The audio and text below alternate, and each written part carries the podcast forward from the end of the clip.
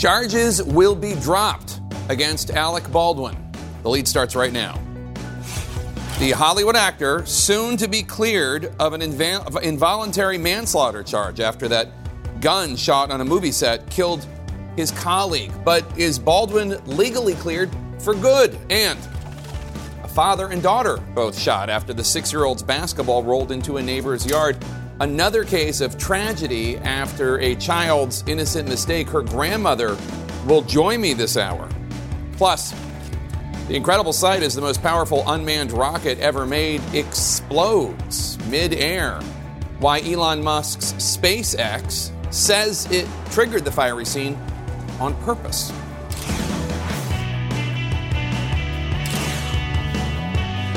Welcome to the lead. I'm Jake Tapper. We start with big breaking news in our pop culture lead. Prosecutors say that they plan to dismiss charges against actor Alec Baldwin after that prop gun he was holding fired during movie rehearsals and killed the cinematographer of his film. That update is according to Baldwin's attorney, who says that his attorneys are now pushing for a quote proper investigation into what exactly went wrong on the set of the film Rust in October 2021. Let's get straight to CNN's uh, Chloe Melas. Uh, Chloe, what led to this decision?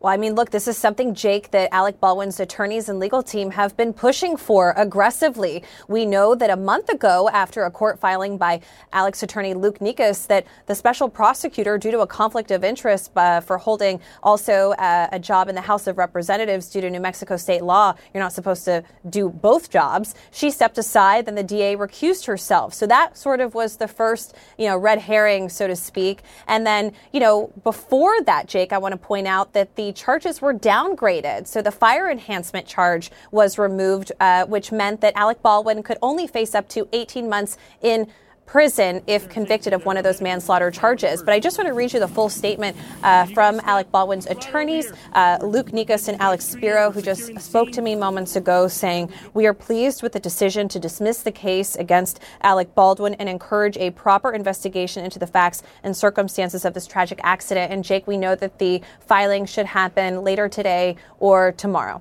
All right, Chloe Melas, thank you so much with the breaking news. With me now to discuss CNN senior legal analyst Elie Honig. Elie, I have to give credit where credit's due. You've, you've always been skeptical of these charges. Yeah, Jake, this case has been marred from the start by prosecutorial incompetence. Moments after the DA announced the charges in this case, our colleague Josh Campbell interviewed her, and she was utterly unable to articulate a coherent theory of the case. Josh asked her whether she knew where those live rounds came from. She said, No, I don't know how you charge a case like this without knowing that. Josh Campbell asked the DA, Are you charging Alec Baldwin in his capacity as the producer or as an actor? And she said both, which is two completely different theories. And on top of that, Jake, as Chloe just alluded to, this case was wildly overcharged. The, the most serious charge they brought against Alec Baldwin initially was a firearms charge that was not on the books at the time of this incident. You cannot do that. They had to dismiss that charge. So it's no surprise given the pattern of prosecutorial incompetence we've seen throughout this case. Um, obviously, there are a lot of people watching right now who probably uh, are of the belief that there are two legal systems, one for the wealthy and one for everyone else. Um, is that a factor here, or are the facts just not ones that would justify uh, any sort of, of legal charge? I really see it as the latter, Jake. I do not think Alec Baldwin is getting any kind of special preferential treatment here. If anything, it could be that he was singled out because he's a high profile name. Sometimes prosecutors trying to advance their own uh, names and their own political futures will do that. But I think if you just substitute out Alec Baldwin and make this an anonymous person on a movie set, someone who was unknown, I do not think that the charges would have ever justified involuntary manslaughter charges like Alec Baldwin faced. The armorer, I believe her name is uh, Hannah Gutierrez, uh, she is is still facing charges, at least as of right now. Do you think those will also be dismissed? I think they're teetering on the brink right now. I think the theory of the case can be a little more straightforward as to the armorer. She's clearly the one who had a duty of care with respect to the firearm. So it's less convoluted than the theory against Alec Baldwin, but those charges could be could be teetering as well. All right, Elie Honig, thank you so much. Uh, big breaking news there, but we have another story, a big one in our world lead. Apocalyptic scenes in Sudan, where fighting between rival armed forces continues to rage, and there is a new plan from the Pentagon to try to get some Americans out. More than 300 people are dead in this war, and 3,000 are injured after six days of fierce fighting. That's according to the World Health Organization. Today, we saw smoke rising from the capital amid broken ceasefires between the Sudanese army and the forces it is fighting, the Rapid Support Forces. Rapid Support Forces, that's a paramilitary group that once was aligned with Sudan's army in the early 2000s until there was a coup, and that ultimately forced these two rival leaders to share power, uh, but that deal fell apart. And now many civilians in Khartoum, including Americans, are pinned down. They're stuck. They're forced to shelter in place as firefights rage throughout urban areas. Those who have tried to get out tell CNN, quote, we saw corpses in the street. And as Pentagon officials take this all in, they have announced that they are positioning American troops closer to the border with Sudan. They are getting ready to immediately evacuate U.S. Embassy personnel and their families if necessary. CNN's Kylie Atwood is standing by at the State Department, but let's start with Oren Liebermann, who's at the Pentagon for us right now. Oren, uh, what kind of U.S. military presence is moving in uh, and how close uh, to the action? Jake, the Defense Department says they have forces near Sudan that are ready and planning for contingencies and preparing because of the deteriorating situation you just mentioned in the event they're needed for essentially emergency situations. And that would include securing the embassy and evacuating embassy personnel. Now, DoD won't say what those forces are or where they're located, but a U.S. defense official has said there are hundreds of Marines at this point at Camp Lemonnier in Djibouti. Now, that's still about 700 miles or so from Khartoum, but that is one of the places the U.S. has forces ready to go and that includes an aviation element. That is, aircraft that can bring in forces, move in ground troops that would be used if needed to secure an embassy and to evacuate embassy personnel. At the moment, according to DoD data, the Defense Department only has about 13 or 14 troops based in Sudan, most of those Marines for embassy security. Clearly not enough given the situation we're seeing now. So DoD has forces in Djibouti, perhaps, perhaps elsewhere as well, waiting for the situation to allow itself to go in and waiting for that call that it's needed and that the decision has been made to send troops in with that aviation element if needed to secure the embassy and bring those out. So, Jake, will keep you updated on how that situation goes and if the U.S. either adds more forces in the region as needed or waits to see how the situation develops at this point. Kylie uh, Atwood at the State Department for us. What are you hearing from officials there in Foggy Bottom about the current status uh, of embassy personnel? Are they safe? Well, what I'm hearing is that the conditions on the ground really matter here. And a senior U.S. official told me today that they don't believe that an evacuation is imminent because of the volatile situations on the ground there. So, what State Department officials are watching for is a ceasefire to actually take place. Obviously, there's one in place right now, but it is not being respected. It's a very, very violent place to be right now. And so, they're watching for that. They're watching for a ceasefire so that they could actually carry out this potential evacuation. And then the other thing to consider is that there are about 16,000 Americans who are in the country right now. A lot of those are dual citizens and aren't going to try and leave the country, but of course, some of them might. And this is a unique situation, of course, because the main airport in the country is closed. One of the borders, the Chad Sudan border, is also closed. And so uh, I asked the State Department deputy spokesperson if they would consider standing up any kind of support for those Americans if they want to get out of the country. He said that they are planning for all contingencies, wouldn't say specifically if that was one that was on the table table and listen to a bit of what else he said. I'm just not going to get ahead of the process here, as this is a very fluid and dynamic situation. Uh, but like I just said, it is currently not safe to undertake a U.S. government coordinated evacuation of private U.S. citizens.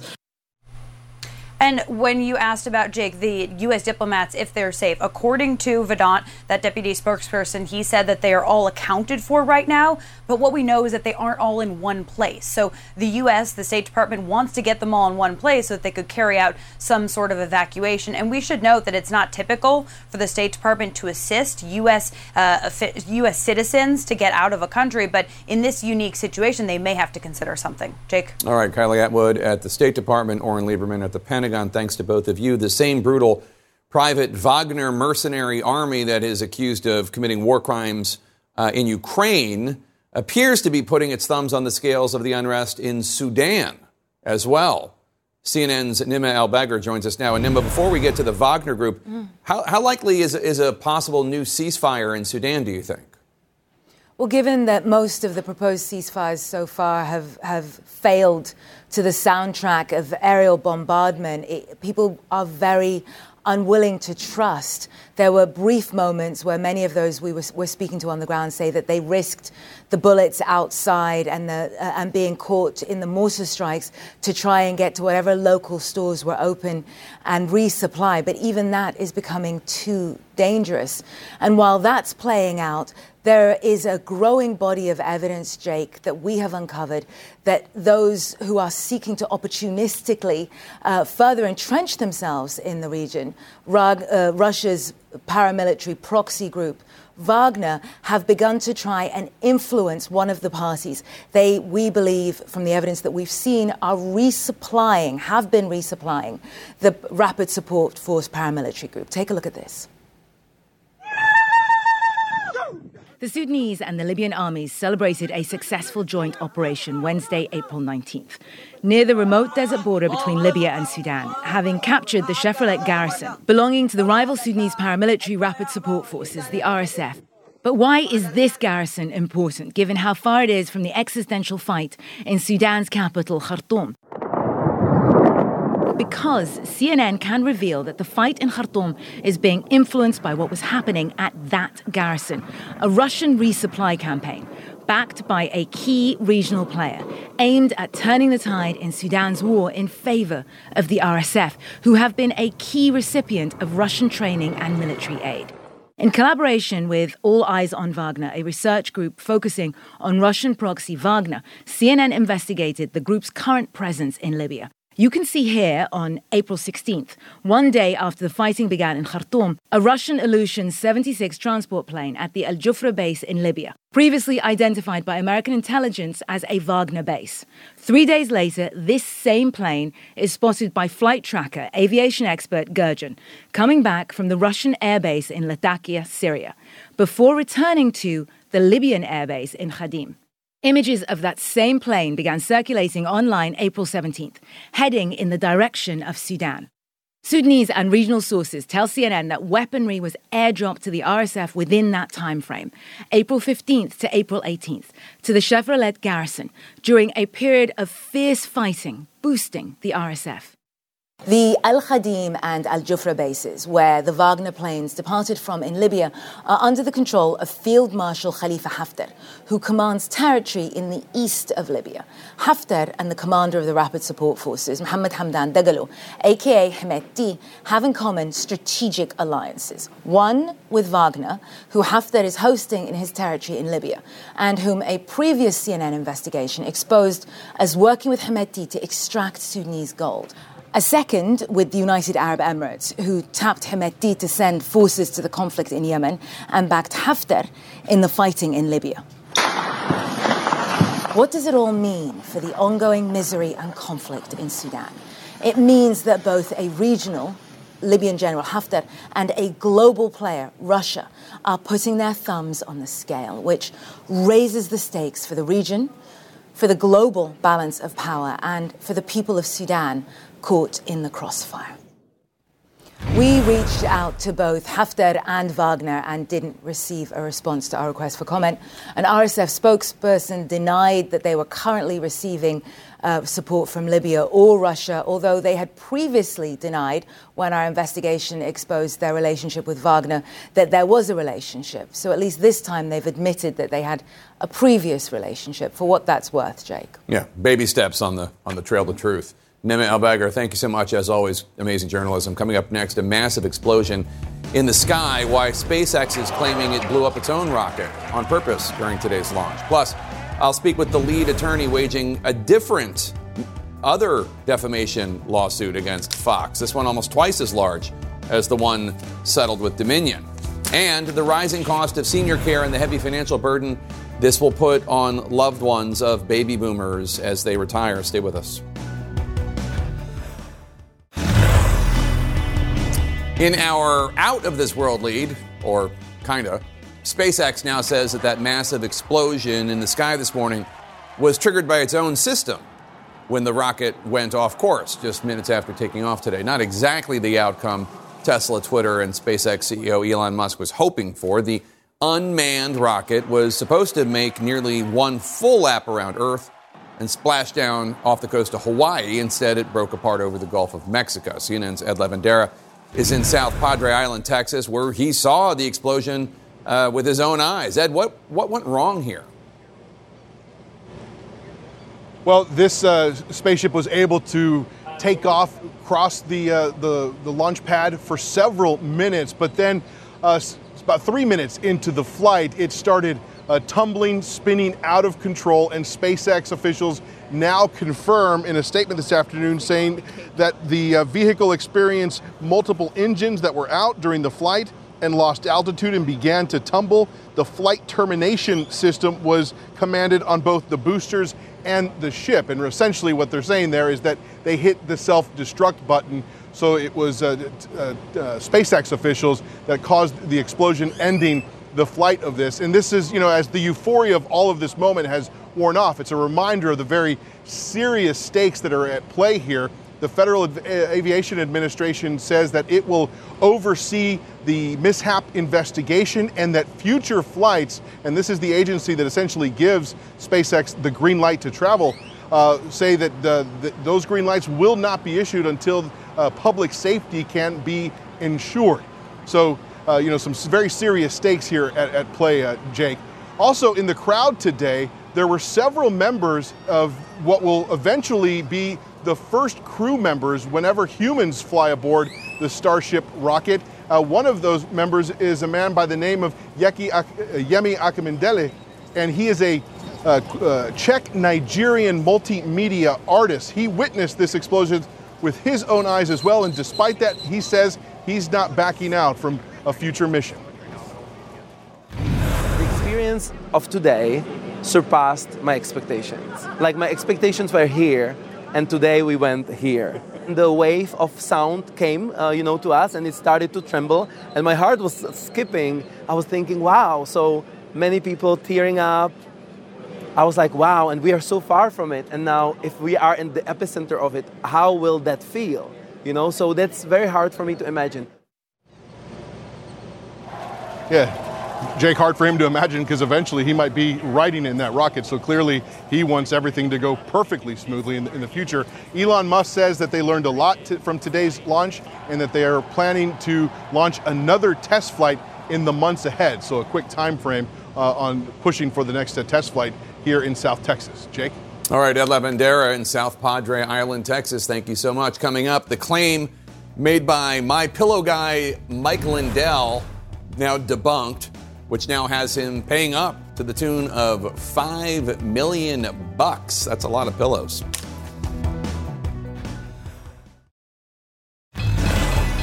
Our money lead now. Lying has consequences, and sometimes those consequences require you to pay up millions of dollars. Fox learned that lesson earlier this week, and today, as CNN's Sarah Murray reports, one of Trump's biggest allies beyond Fox, a guy named Mike Lindell, well, it's his turn. Election denier Mike Lindell ordered to pay up after making this multi-million dollar promise to anyone who could prove him wrong. There's a $5 million prize for anybody that can, that, that can prove the election data that, can, that I have from the 2020 election is false. One cyber expert did, and now Lindell must pay. An arbitration panel awarded Robert Zeidman, a Trump voter and software expert, a $5 million victory Wednesday after he sued Lindell. CNN obtained documents and depositions in this case, and according to the arbitration panel, Mr. Zeidman performed under the contract. He proved the data Lindell LLC provided unequivocally did not reflect November 2020 election data. With everything that was happening in the Dominion case in Delaware, we were sort of sitting on the edge of our seats. I wasn't surprised, but I was relieved.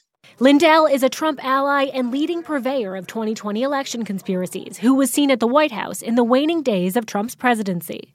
Lindell later convened a 2021 cyber symposium. This was attacked, our, the whole technology was attacked. Where he aired his unproven conspiracies and invited experts to debunk his data. I want it to be the most watched event ever in history because we need everyone in this country to see what I have seen. It didn't take long for Zeidman to determine Lindell's data was a dud. When I got there, I found the data was just so obviously bogus it surprised me. The biggest cover up in history. Zeidman says he brought his claim against the MyPillow CEO because he worries about the impact of Lindell's falsehoods. I just thought it could do a lot of damage to our country. If we want to investigate fraud, and I think we should, we have to be able to uh, be truthful about it. And Lindell is not being truthful. The arbitration panel concluded the data provided to experts was not related to the 2020 election. Lindell, in his deposition, clearly never expected to pay up. So you didn't have any concerns that someone might win the Prove Mike Wrong challenge? No, because they would have to show it wasn't from 2020, and it was. You know. and in a brief interview, he vowed to CNN this will end up in court. Yeah, so will Zeidman ever see his five million bucks? His attorneys are hopeful. Zeidman, not so much. I don't think so. I think he's going to delay this as much as possible. Now, obviously, this decision is another blow to election denialism, especially in the wake, Jake, of that settlement between Fox News and Dominion. I did ask Robert Zeidman what he wants to do with the $5 million. If he does get it, he says he's going to donate at least some of it to nonprofits. All right, interesting. It's so interesting that he's a Trump voter okay. also, twice. Yep. Twice. Sarah Murray, thanks so much. Also in the money lead, that other defamation case uh, against Fox after that uh, $787.5 million settlement with Dominion Voting Systems earlier this week, Smartmatic that's another tech company that makes electronic voting machines, and Smartmatic is suing Fox for $2.7 billion, almost double what Dominion tried to get. Smartmatic claims its brand was grievously harmed because of the deranged lies Fox aired, such as this baseless claim on Fox two weeks after the 2020 election. Take a listen. The Dominion machines run the Smartmatic software and, or uh, parts of the key code of it, and that is what allows them to manipulate the votes in any way the operators choose to manipulate them. I mean, just nuttery. But anyway, here we are. Erik Connolly is the lead attorney on the Smartmatic case. This is his first TV interview since Dominion settled uh, with Fox. So, Erik, after Tuesday's settlement, you said in a statement that Dominion's case, quote, exposed some of the misconduct and damage caused by Fox's disinformation campaign. Smartmatic will expose the rest, unquote. So you're in the discovery phase of your case.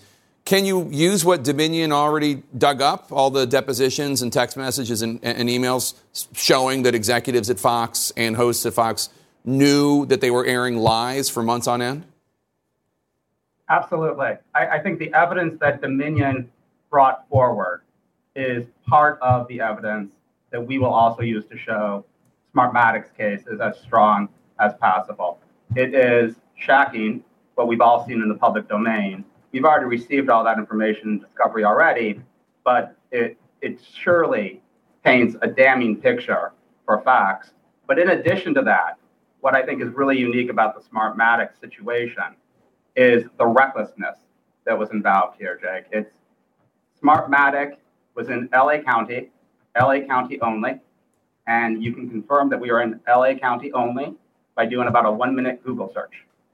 But notwithstanding that, what Fox and the, the other defendants were doing was saying that we somehow masterminded an ability to rig a national election when we were only in one county. So that level of recklessness is something you don't normally see. And uh, uh, the evidence that we will be able to put forward on this case is pretty overwhelming.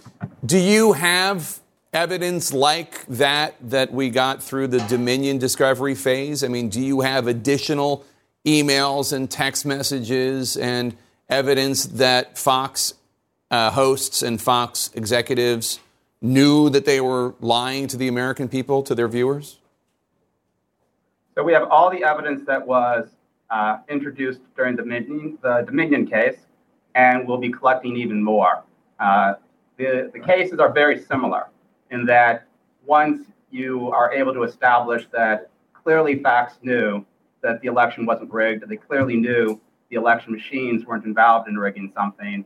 All that evidence is out there, and we get to layer on top of that the implausibility of a company that was only in LA County somehow switching the votes in Georgia, Wisconsin, in other states. So, uh, yeah. the discovery that we are getting is um, as strong as I think I've ever seen in a defamation case. So I asked the Dominion CEO yesterday here on the lead why the company didn't push and demand an on air apology uh, and correction from Fox for all the lies about the company. Take a listen to part of what he said. The defamation part of the law is, is really not built around apologies. Uh, it is built to um, compensate for damage. The unanimous consent in our company is if we could trade this all in and go back in time and have our company reputation back, we would do so exactly every single time. Exactly. So I, am wondering if, after watching the Dominion case, if Smartmatic will, will push for an apology and a correction if the case reaches a settlement phase. Fox viewers don't know about the $787.5 million uh, settlement. They don't know uh, that Hannity and all the executives acknowledged that all those lies were crazy behind the scenes. I mean, don't you think it's important to make sure that those millions of Americans get the truth? No, I, I have a, I'll say long haul. I want, I want everybody to think of the long haul here. Smartmatic is in this case for the long haul. They are looking to take this case through trial. They are looking through the vindication of a jury verdict in their favor. They are in this for the long haul. That was their intention when they filed this lawsuit. That is their intention today. But equally important to your question, um, they're in this business for the long haul. We're talking about a company that spent over 20 years building a global reputation as being one of the very best election technology companies in the world and the only company that could serve countries internationally. Only one. Mm-hmm. That reputation is critical to them. And in order for them to get back to where they were before this all started, where they can win the contracts that they're now losing, they need to get an apology. They need to get a full retraction because they're in that business for the long haul. They're not looking to get out of that business.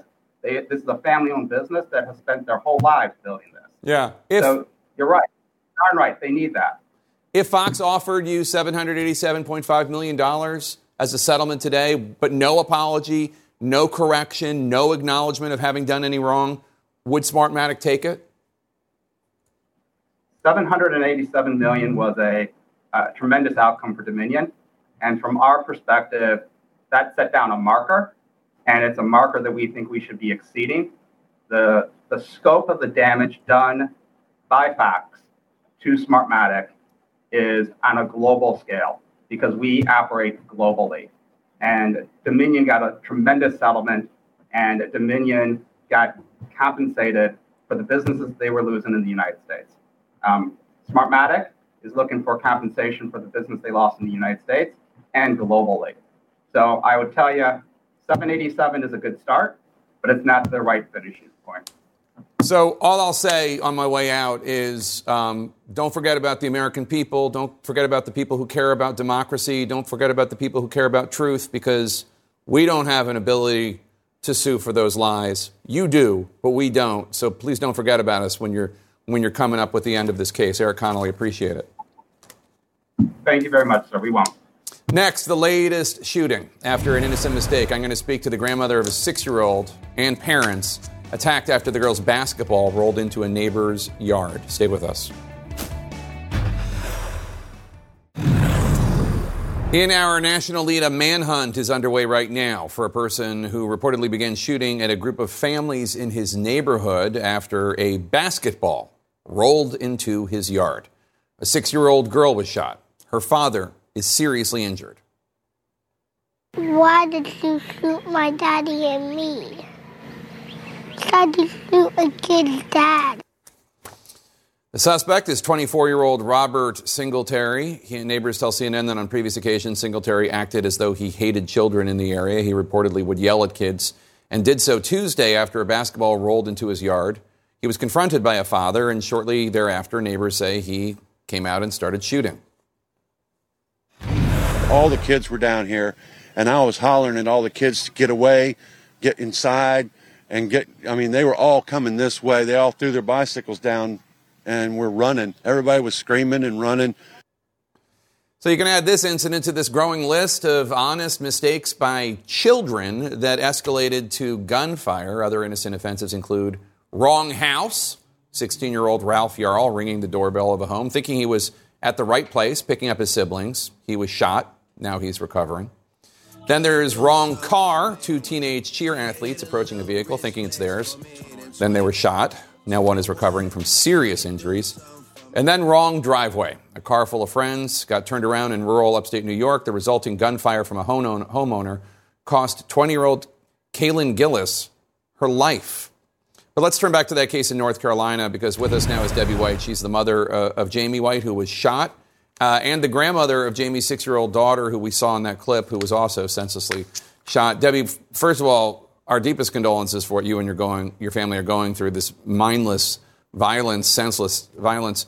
Let's start with your son, uh, Jamie. He was seriously injured, reportedly shot in the back. How's he doing right now? He's just um, trying to get better. You know, he's got a uh, still got some bleeding um, from the liver. Um, he's got um, a cracked rib, um, a collapsed lung. Well, not collapsed, but um, the bullet actually hit his lung, and um, you know he's just got a long way to recovery. You know, but he's just looking forward to coming home to his babies. Uh, speaking of his babies, uh, your granddaughter, we, we saw, saw her in that, in that clip. She was shot, thankfully, not seriously injured physically, um, but right. emotionally, psychologically, I cannot imagine what this is like for her. How, how is she doing? She's she's in good spirits. You know, she's she said, "I really don't want to go back to that house." You know, but um, sh- they're probably going to have to have a lot of therapy, you know, but, um, and with the, all the news and stuff, she's just overwhelmed. Yeah, look at that poor sweet angel. We're, look, we're, look, we're looking at a picture of her right now. Just a, just a, a beautiful little girl. It's so, so awful. Um, and, and, of course, the suspect's still on the run. And some neighbors uh, in in your family's community tell CNN that they're afraid to sleep. They're afraid he might come back. Uh, that must be horrible. Right. It's it is. It is. I've had very little sleep. Um, you know, they found his ankle monitor behind my house back over in the woods. So, you know, he could be anywhere at this point. So if he's watching right now, and that's always possible, you never know, what would you what would you say right. to him? He needs to turn himself in. He needs to turn himself in and not hurt nobody else. Some neighbors tell CNN that he, uh, the suspect, previously acted as though he hated children in general. Uh, what do you uh. know about him and any prior interactions he, he may have had with people in the neighborhood? I've heard several of the neighbors talking when I was down there. You know, they were like he just he was just horrible, a horrible person as far as did not look like kids at all, or people in just people, period. He didn't like anybody, you know, well, especially De- kids. Debbie White, our, our, our, our, love and strength, we're sending them to you, our prayers uh, to you and, and your son, Jamie, uh, and your granddaughter and your community. So horrible. Nobody should have to go through this. Thank you so much for talking to us. You're very welcome. Thank you. Coming up, a struggle so many families can relate to the burden on loved ones as they try to avoid the crushing costs of senior care. Stay with us.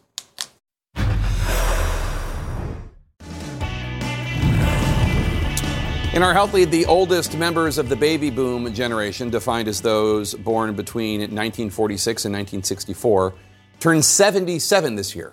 And there are 73 million baby boomers. 73 million. Therefore, Thousands of baby boomer children and baby boomer grandchildren are facing a crippling financial and family dilemma how to take care of their beloved aging boomers when the costs of long term or specialized care might financially ruin them. And, and for some, there is little government safety net to help them. CNN's Elizabeth Cohen talked to one woman who had to quit her job to take care of her 90 year old mother. That's all of us when we are little. That's me, that's Peter, that's you.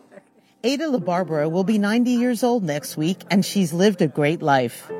Originally from Puerto Rico, she met her husband, Peter, an accountant in New York City.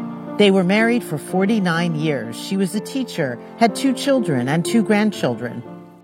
And now Ada has dementia and is often confused. I have a great person over here This is my mother, and she is the best. But this is her daughter, Tammy LaBarbera. Ready? Your favorite. Thank you. This is my favorite. It's an honor to take care of my mother. Good job. But like many Americans, Tammy needs help and she can't afford it. My mom needs somebody 24 hours a day. Yummy, yummy, and the tummy. She says Medicare pays for someone to come to the house, but only one day every other week for just 40 minutes. Hold. And Tammy's son helps too. But Tammy has had to quit her job to care for her mother full time. And I'm not asking for a lot, just a few hours a week, you know, just as someone I can go to the grocery store or I, you know, just have a little break for myself. But even just a few hours is way too expensive.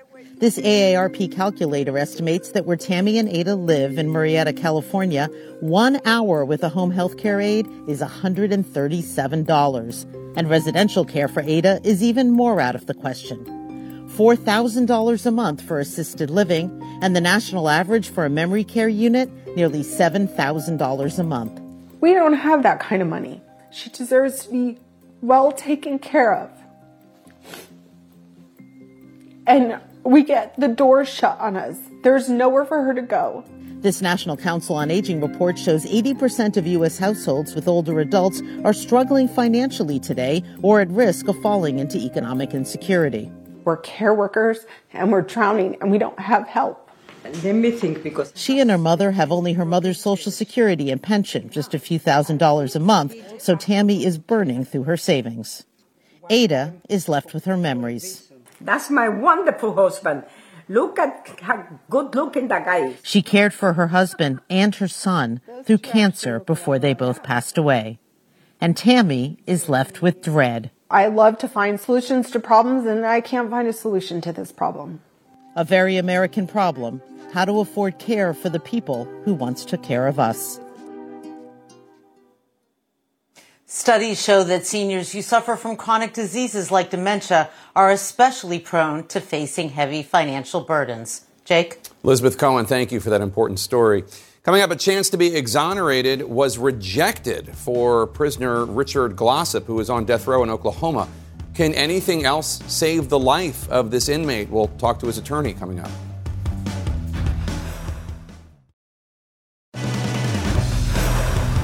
Welcome to the lead. I'm Jake Tapper. This hour, Richard Glossip has come within hours of execution not once but three times. And now an Oklahoma appeals court has denied all requests to spare his life again. His attorney will join us live. Plus, newly uncovered information about the federal judge in Texas who stripped FDA approval of a key abortion drug. It turns out he failed to share a radio interview where he discussed contraception before he was confirmed. What else did he not reveal before his confirmation? And leading this hour, there's a fight brewing in the nation's capital, and it could cost you a lot of money. House Speaker Kevin McCarthy unveiled his plan to raise the debt ceiling by $1.5 trillion while also cutting spending. But he's facing resistance from all sides. The White House refused to negotiate at all with House Republicans, and perhaps most worrisome for McCarthy, Republican lawmakers who said they don't support the House Speaker's plan. We're covering this story from both sides of Pennsylvania Avenue. CNN's Manu Raju on Capitol Hill. CNN's Phil Mattingly at the White House for us. Manu, Speaker McCarthy, just to remind everyone, needs 218 votes to get the bill passed. He has a slim majority. He's not going to get any Democratic support.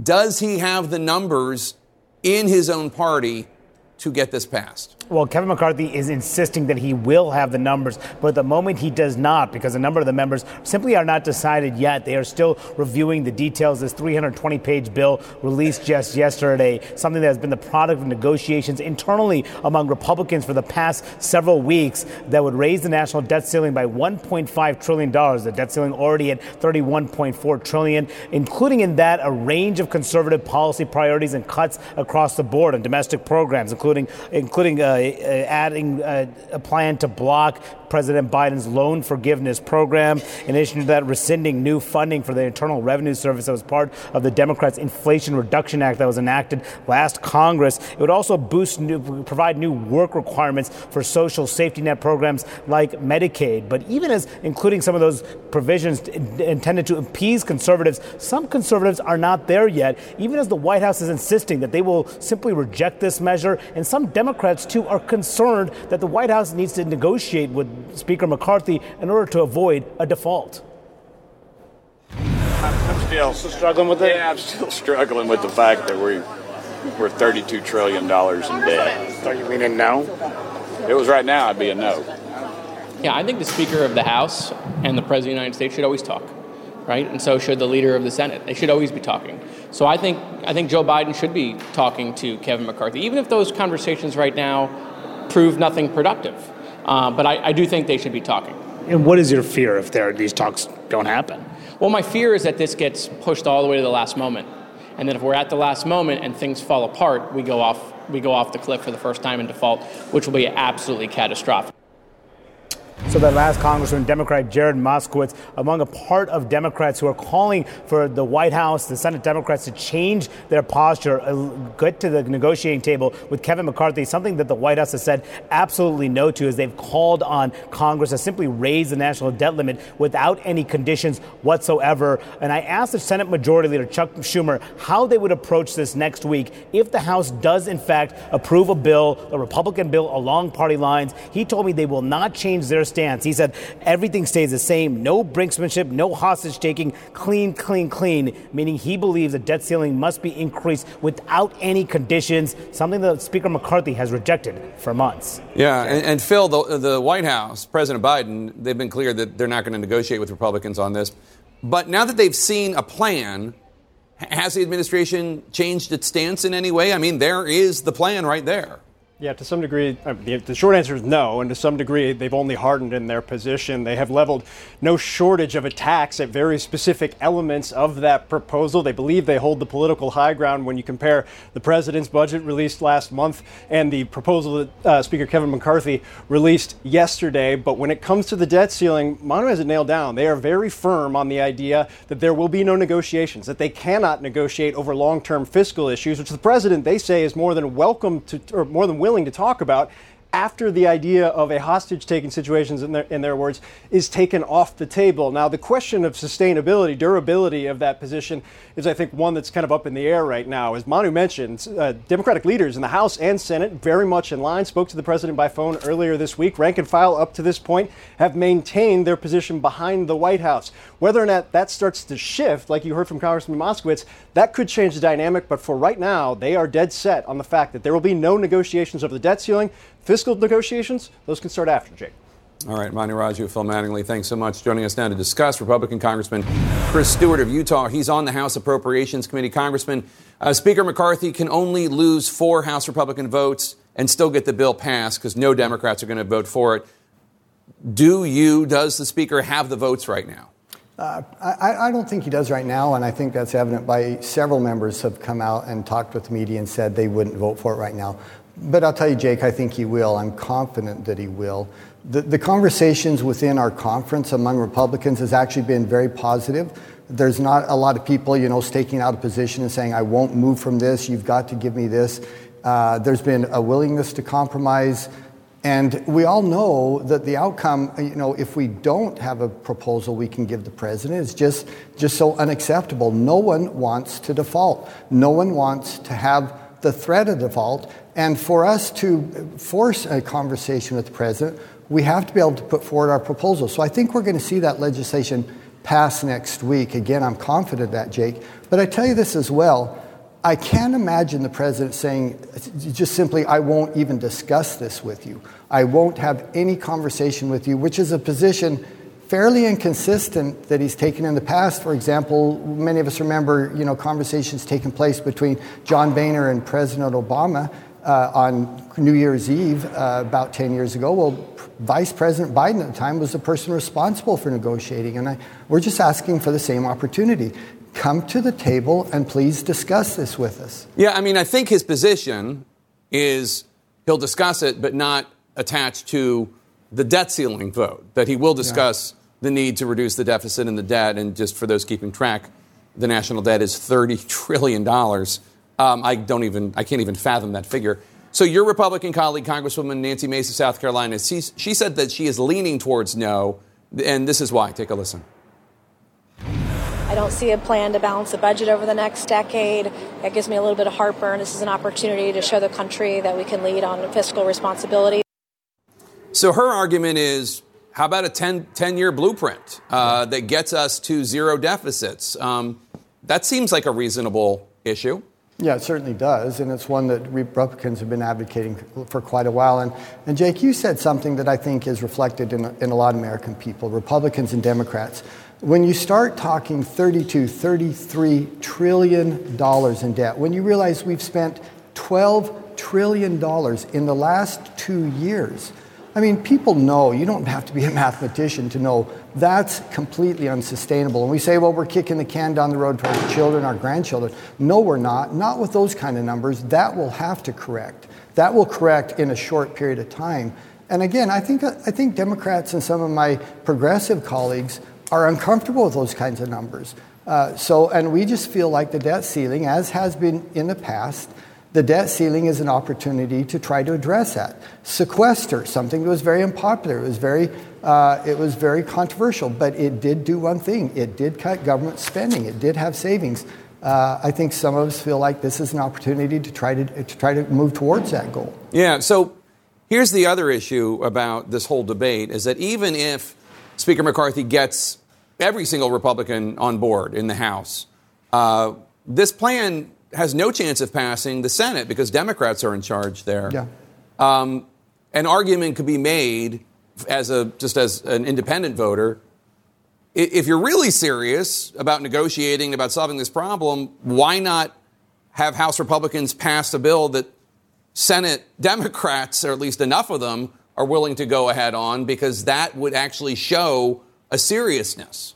Well, because we don't know what that would be we have no idea what the Senate Democrats would consider agreeable because, uh, as you know, the Senate Majority Leader, Mr. Schumer, said the same thing the President said I won't even discuss it.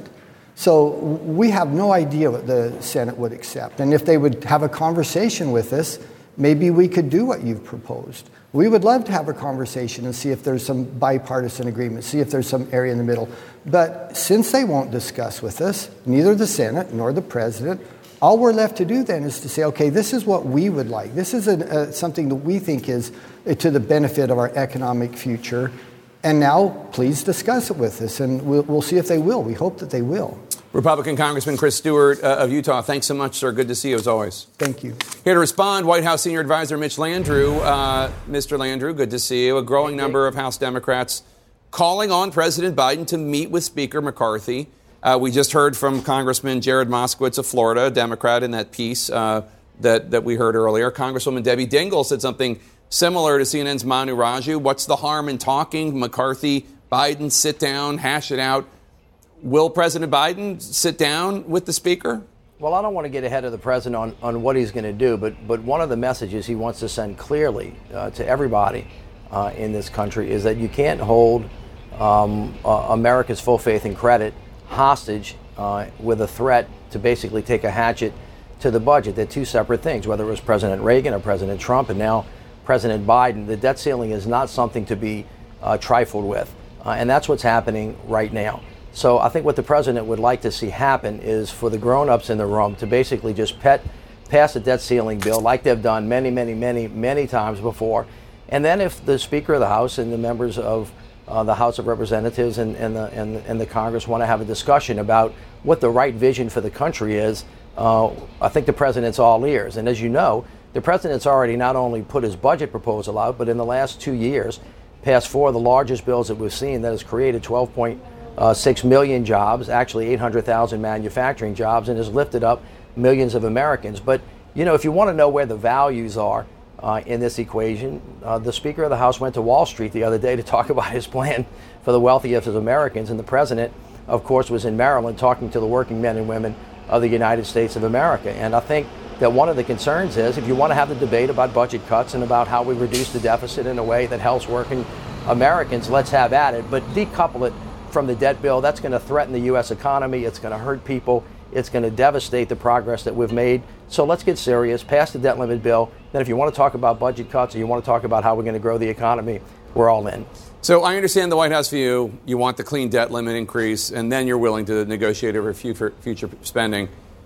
The point of view from House Republicans is if President Biden isn't willing to sit down with Republicans now, why should they believe that he would ever be willing to negotiate in good faith uh, on such a divisive and, uh, uh, quite frankly, an issue that nobody wants to actually solve because it requires imposing pain one way or the other, whether it's tax increases right. or spending cuts or both? Well, let me say this. The president has great confidence in his vision for America. And the fact of the matter is that all of the polling data and the responses that we get indicated that the American people really like what the president has been doing from his investments in roads and bridges and airports and ports and clean air, safe water, fighting wildfires, fighting drought, increasing pay for firefighters, supporting veterans, supporting health care, reducing costs. Those are all things that the American people like.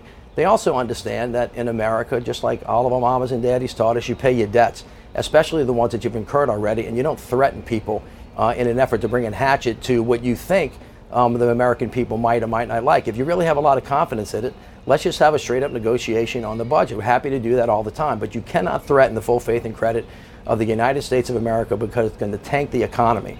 Uh, and right now, with 12.1 million jobs on the line, that's critically important. On top of that, in the bill that the Speaker proposed, it actually reduces elements of the Inflation Reduction Act that sends jobs overseas and gives the jobs to somebody else when the president thinks that we ought to be returning manufacturing jobs to the United States of America. So listen, yeah. let's just not make it up as we go. Let's do what we've always done. Pass the debt limit bill, come down, have a serious negotiation, and if your vision is to cut taxes for the wealthy and cut and cut programs for the poor and cut programs for the middle class in America, you know what? If you can sell that dog so that that dog hunts have at it, but we think you can.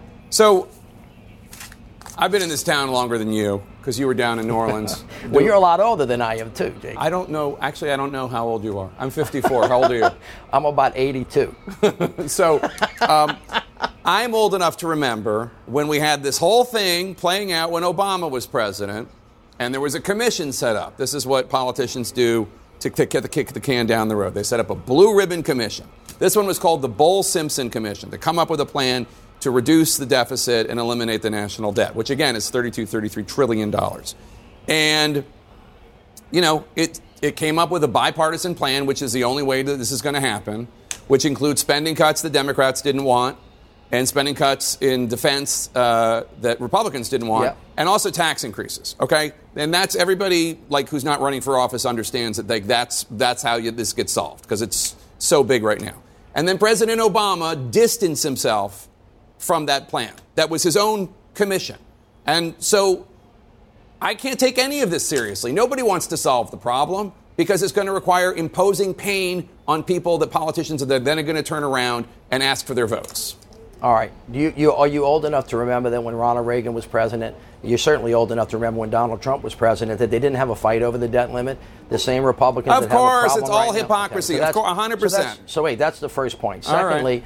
Obviously, the deficit is a problem. The president knows that. The president's proposals have actually reduced the deficit uh, by a substantial amount of money, and $3 trillion is on the table. The question is how you reduce the deficit. Do you reduce the deficit by giving a tax cut to the wealthy and giving a break to big pharma and big oil?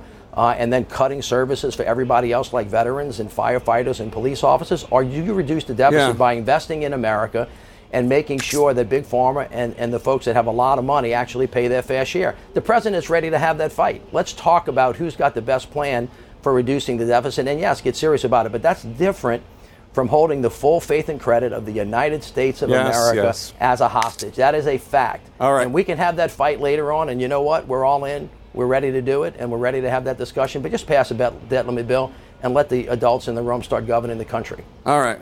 Mr. Mayor, good to see you as always. Thank you, Jake. Coming up, he's the Texas judge who imposed a near total ban on an abortion drug, mifepristone. Now, CNN has dug up a radio interview that he probably should have disclosed before he was confirmed as a judge. Plus, one employee says he sold his family dog in order to return to work in person, and the CEO applauded. Wait until you hear what the CEO said about single parents.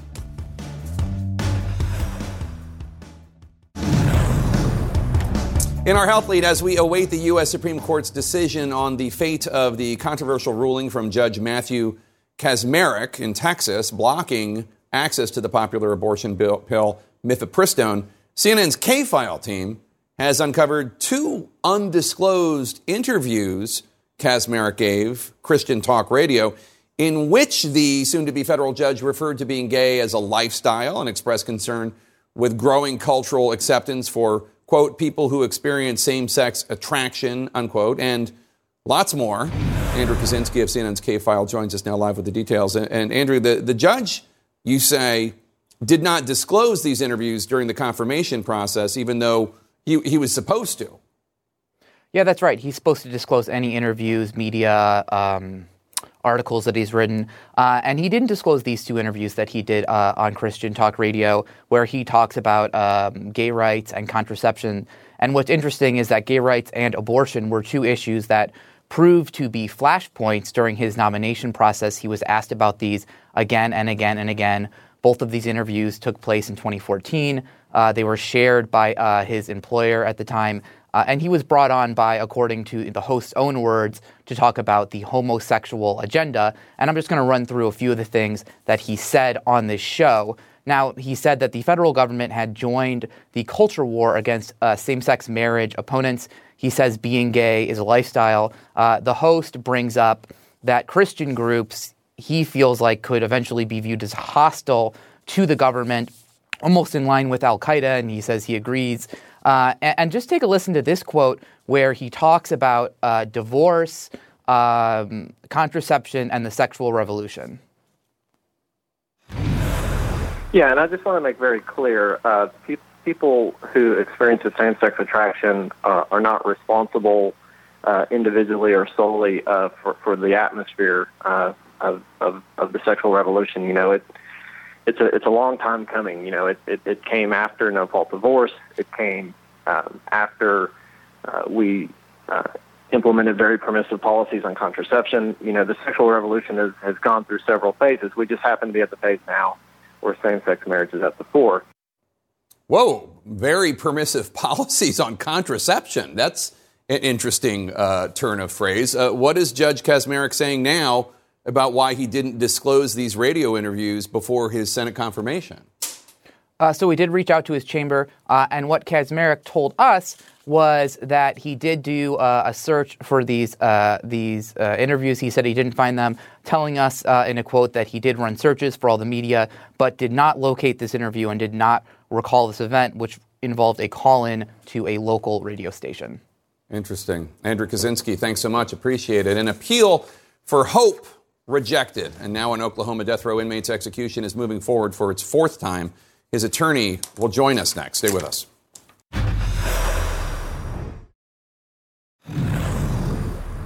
In our national lead, the Oklahoma court upheld the murder conviction of death row inmate Richard Glossip.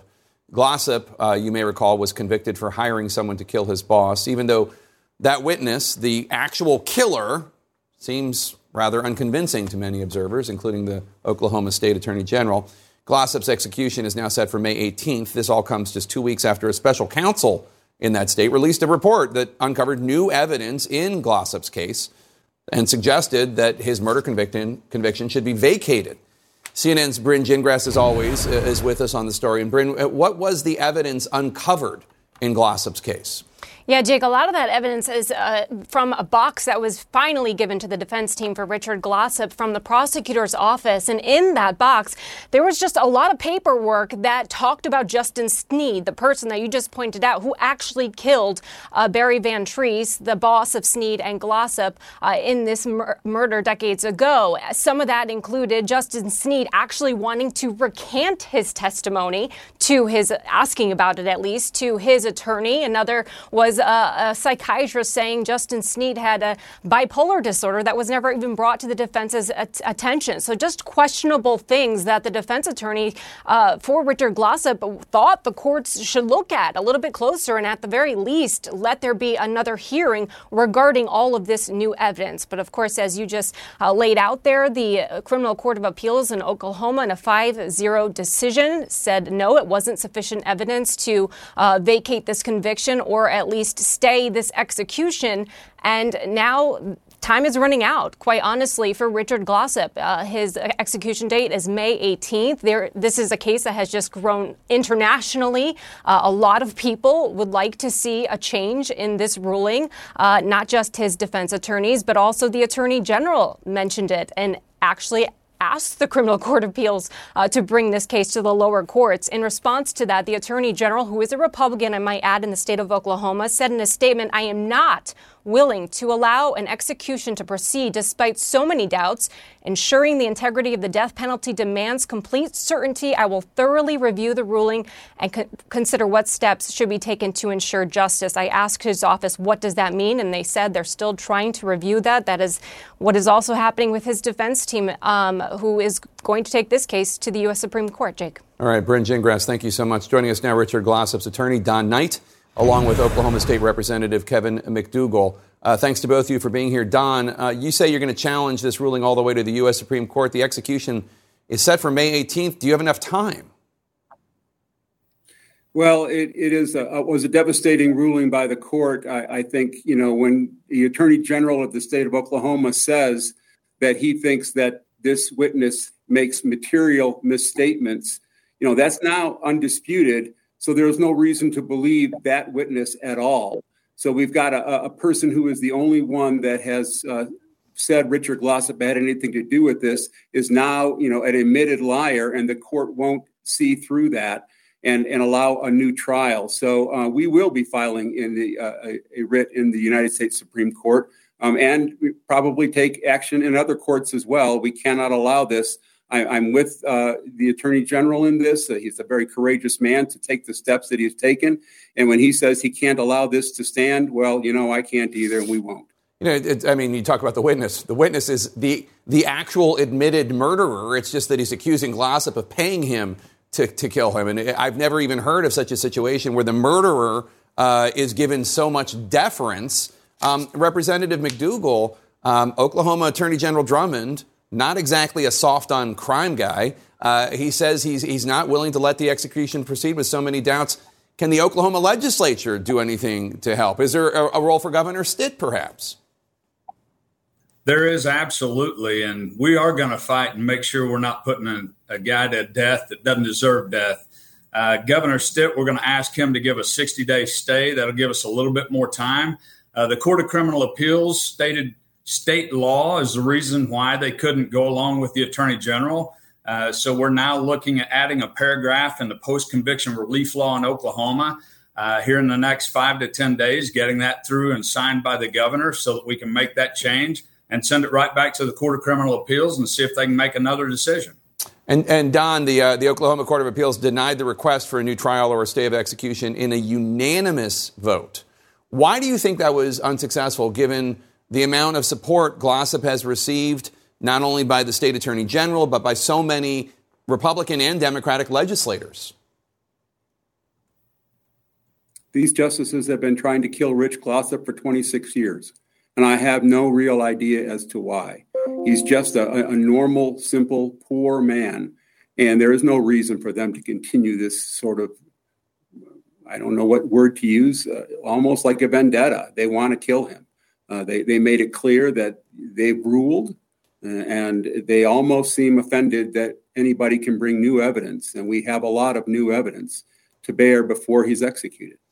And for people who are, who are watching and don't know the story, I mean, what you need to understand is Mr. Sneed is the murderer, but the prosecutors gave Sneed a deal.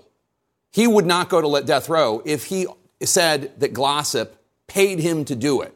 And of course, Sneed went along with it. And since then, Sneed has privately expressed remorse to his attorney and who has said, well, you got to keep quiet about it. You got your deal. Um, it, it's really just anybody who just reads about this, it's outrageous on its face. Representative McDugle, you and nearly a 100 of your colleagues in the Oklahoma State Legislature have signed a letter calling for something to be done. Why are you so convinced uh, of his innocence? Well, once I started reading through all the paperwork, I mean, there's so many things in this case. There's destroyed evidence by the state. Uh, there's witness tampering, missing evidence uh, that was turned in. Uh, there's Brady violations, uh, uh, detectives leading witness. I mean, there's so many things wrong with this case. And finally, we got an attorney general who's tough on crime uh, that looked at this case, and, and his very first words to me were, he's guilty. And after looking at the case and starting going through everything, he said, there's no way that we can actually rely on the court's decision years ago. And he recommended a vacation of this case. And and uh, have to agree with him. And, and he and I together are going to fight this thing. The court could have easily taken one of the two paragraphs in post conviction relief and granted uh, the attorney general's wish, but instead they chose not to. Uh, so we're going to give them one more opportunity. If I can get this law changed, get the governor to sign it, uh, and make it retroactive, uh, they'll have one more chance. And if they deny this next chance, then I'll be seeking impeachment uh, for the judges here in the state of Oklahoma because it's ridiculous to see the evidence in this case and for them to ignore it. And Don Glossip's been on death row for, for decades now. He's had the, the, his final meal three times. How's he holding up after this latest disappointment? Really, really hard, Jake. Um, he, he, he said today to me, Don, you know, should I be prepared to be killed on May 18th? Uh, and, and, that was about as low a point as I've seen him, and this is his ninth execution date. Uh, this is this is tough. He's he's been down this road far too many times. No one should have to endure that. You know, I, I, I've anybody who has gone into one of these cases and seen what the state is willing to do to kill somebody, even with reams of evidence of, of, of reasonable doubt, you can't unsee it. You can't unsee it. Uh, Don Knight, State Representative Kevin McDugle, thank you so much. Please come back. We're going to stay on this case. Thank you, Jake.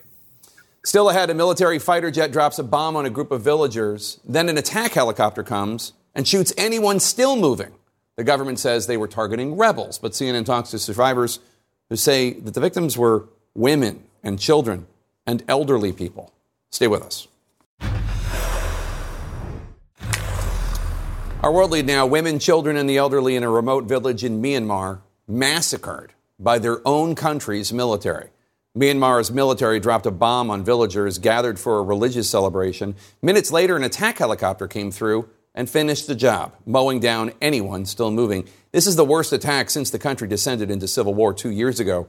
The current military rulers claim they're targeting rebels and resistance fighters, but CNN's Anna Coren interviewed survivors and witnesses of this attack who say it was women and children being targeted. I want to warn you, some of the images you're about to see are quite disturbing. On this dusty mound near a grove of banana trees, villagers don't know where to walk. Everywhere they turn is another dismembered body. Legs, arms, severed heads, human flesh littering the earth.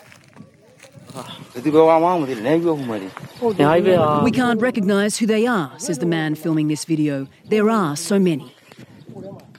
Hundreds of people had gathered for a community celebration last Tuesday in Pazi part of a self governed district in Sagaing State, northern Myanmar.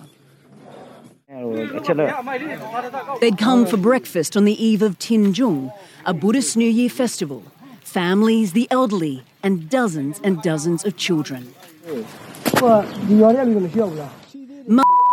cries this man. What did these kids do wrong?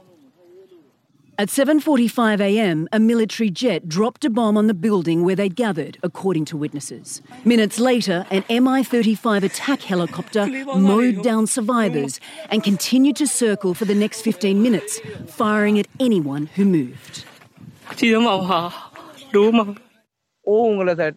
We heard a boom. I hit the ground and there was a huge cloud of smoke. I got up and realized my daughter was missing.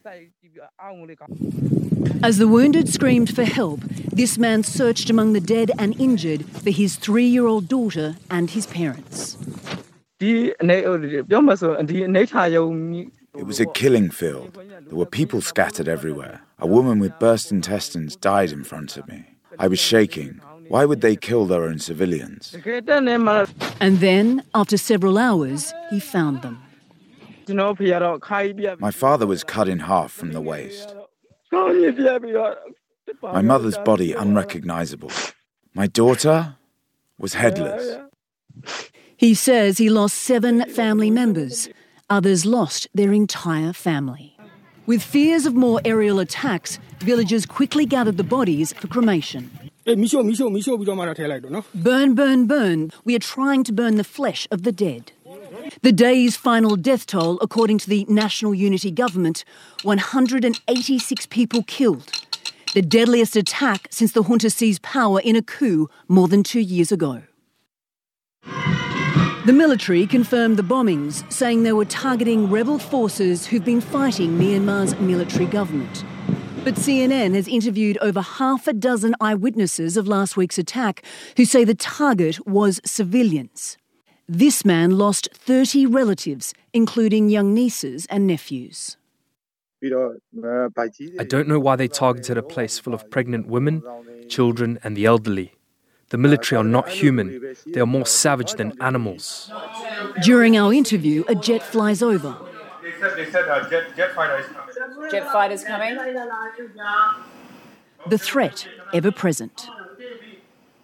While the latest massacre sparked international condemnation of the junta and the countries that support them, such as China and Russia, the families of the victims oh say it's just more empty words.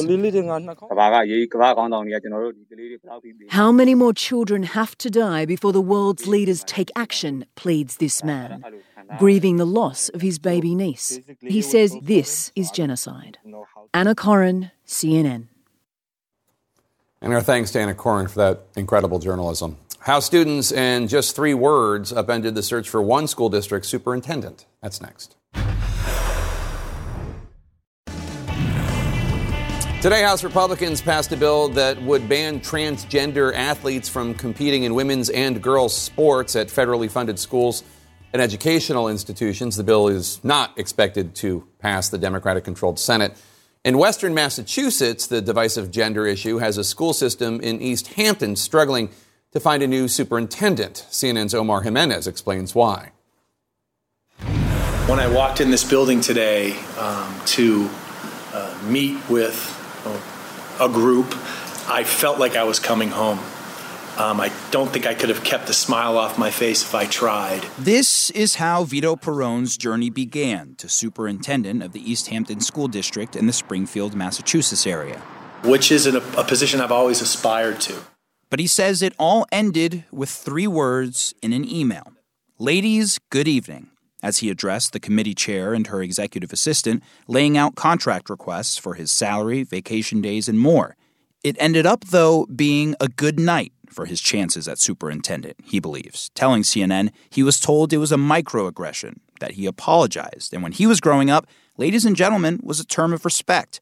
People talk about a teachable moment in the classroom. Could that have been a teachable moment? Unfortunately, never got the chance.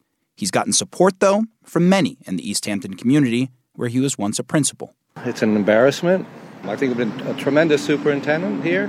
It's a term that's used for uh, respect. Um, maybe it's old fashioned to some people, but I think it's uh, overblown and was used as an excuse not to hire him. Part of a statement released from the chair of the school committee says, I was insulted, but also noting it wasn't their only concern, laying out requests Perrone made in that email over salary, vacation, and sick days. There were too many concerns before we had even begun negotiating the rest of the contract, the statement continued, despite Perrone feeling these were just requests, that they never got to any negotiations. They made the right decision. I just wish it hadn't been another freaking piece of bloody meat thrown into the pool with those culture wars. Perrone's opportunity was rescinded, so they went to the next candidate, who was flagged by a student shortly after as having posted, quote, conservative transphobic rhetoric on social media, complaining about trans women in high school athletics. Not long after being selected, she pulled out of the running, continuing the ongoing saga for the school district. Now, we've tried to reach out to that candidate, Erica Faginski Stark, but we haven't heard back. I should also mention the school committee executive assistant, one of the two ladies, as was initially addressed in the email, has come out after the fact and says she likes the term lady and that she stands by it. She sees it as a term of respect. But she also said that she respects anyone who may be offended by that term. The next meeting for the school committee is on Tuesday, where they have on the schedule trying to search for another candidate for superintendent. We'll see if this next candidate actually sticks. Jake. Omar Jimenez, thank you so much. In our politics lead, we could soon see the U.S. Supreme Court Chief Justice John Roberts, officially known as the Chief Justice of the United States, summoned to Capitol Hill. CNN's Alex Marquardt's in for Wolf Blitzer, and he's going to have this next in the Situation Room. Alex, why would he be summoned to Capitol Hill?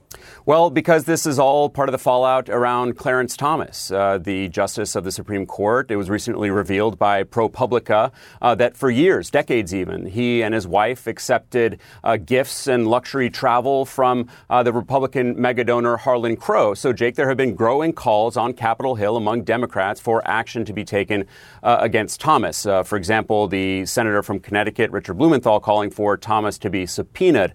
Uh, that was, of course, roundly rejected by Republicans. So perhaps as a compromise, we're seeing the chairman of the Judiciary Committee, Dick Durbin, now inviting, not subpoenaing, but inviting. Uh, the Chief Justice to appear in a hearing in about a week and a half. Uh, we have yet to hear back from the Chief Justice. It's high time for a code of ethics for all all nine of the justices, not just Clarence Thomas. Alex Marquardt, we're going to see you at the top of the hour. Still ahead on the lead. You think your boss is bad, an employee selling his dog so that he can return to the office, and his CEO applauds him. Huh? Stay with us. Topping our money lead, the latest head tilting tale of return to the office. Utah Tech CEO James Clark applauded one of his employees for selling his family dog after the CEO demanded that his staff return to in person work. In a bit of a rant, Clark challenged his employees at the digital marketing firm Clearlink to work harder than he does, and he suggested mothers on his staff might be better off quitting. CNN's Vanessa Yurkevich is all over this story. Vanessa, that, that's not all. Tell us more of what Mr. Clark had to say. This was a rough town hall uh, for Mr. Clark. He's clearly frustrated that his employees are not back in the office full time, but we're in a different work era, Jake. People are working hybrid, they're working remotely. As you mentioned, he applauded his employee who sold his dog in order to comply with back to work orders. Clark said he did, did feel heartbroken about, about that. He also said that he found it rare that his employees, particularly women, could be full time caregivers and parents and also work full time. He also questioned whether some of his employees were working second jobs and using artificial intelligence to do their jobs at Clearlink. He also said this listen. Some have already quietly quit their positions, um, but are taking a paycheck.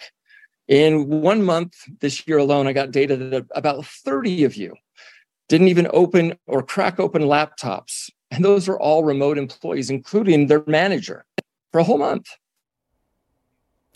Now, Clearlink did not respond directly to the comments made by their CEO, but they did send us this statement. They said, quote, to help achieve our collective goals, Clearlink recently announced a return to office of four days a week for the majority of our Utah based employees. We look forward to having these team members join us at our new world class global headquarters in Draper, Utah, and appreciate the efforts of all of our committed team members, which includes those who work in the office and those who will continue to work remotely as we accomplish our best work together. Uh, certainly, this statement, Jake, a different tone than the CEO took. Uh, I should also mention this is a tight labor market right now. Employees and job seekers have options. Many companies looking to retain employees and hire new ones. Uh, TBD on what happens at Clearlink. Jake. Vanessa Yurkevich, thanks so much. You can follow me on Facebook, Instagram, and Twitter at Jake Tapper. You can tweet the show at the lead CNN. If you ever miss an episode of the show, you can listen to the lead whence you get your podcasts, all two hours, just sitting right there like a big, delicious, sizzling steak off the grill. Our coverage continues now with one Mr. Alex Marquardt. He's in for Wolf Blitzer, right next door in a place I like to call the Situation Room. I'll see you tomorrow. We all do things our own way. And since the way that each of us sleeps is unique, you need a bed that fits you just the right way. Sleep Number smart beds make your sleep experience as individual as you are, using cutting-edge technology to give you effortless, high-quality sleep every night. JD Power ranks Sleep Number number 1 in customer satisfaction with mattresses purchased in-store. And now, the Queen Sleep Number C4 Smart Bed is only $15.99. Save $300 only for a limited time. For JD Power 2023 award information, visit jdpower.com/awards. Only at a Sleep Number store or sleepnumber.com.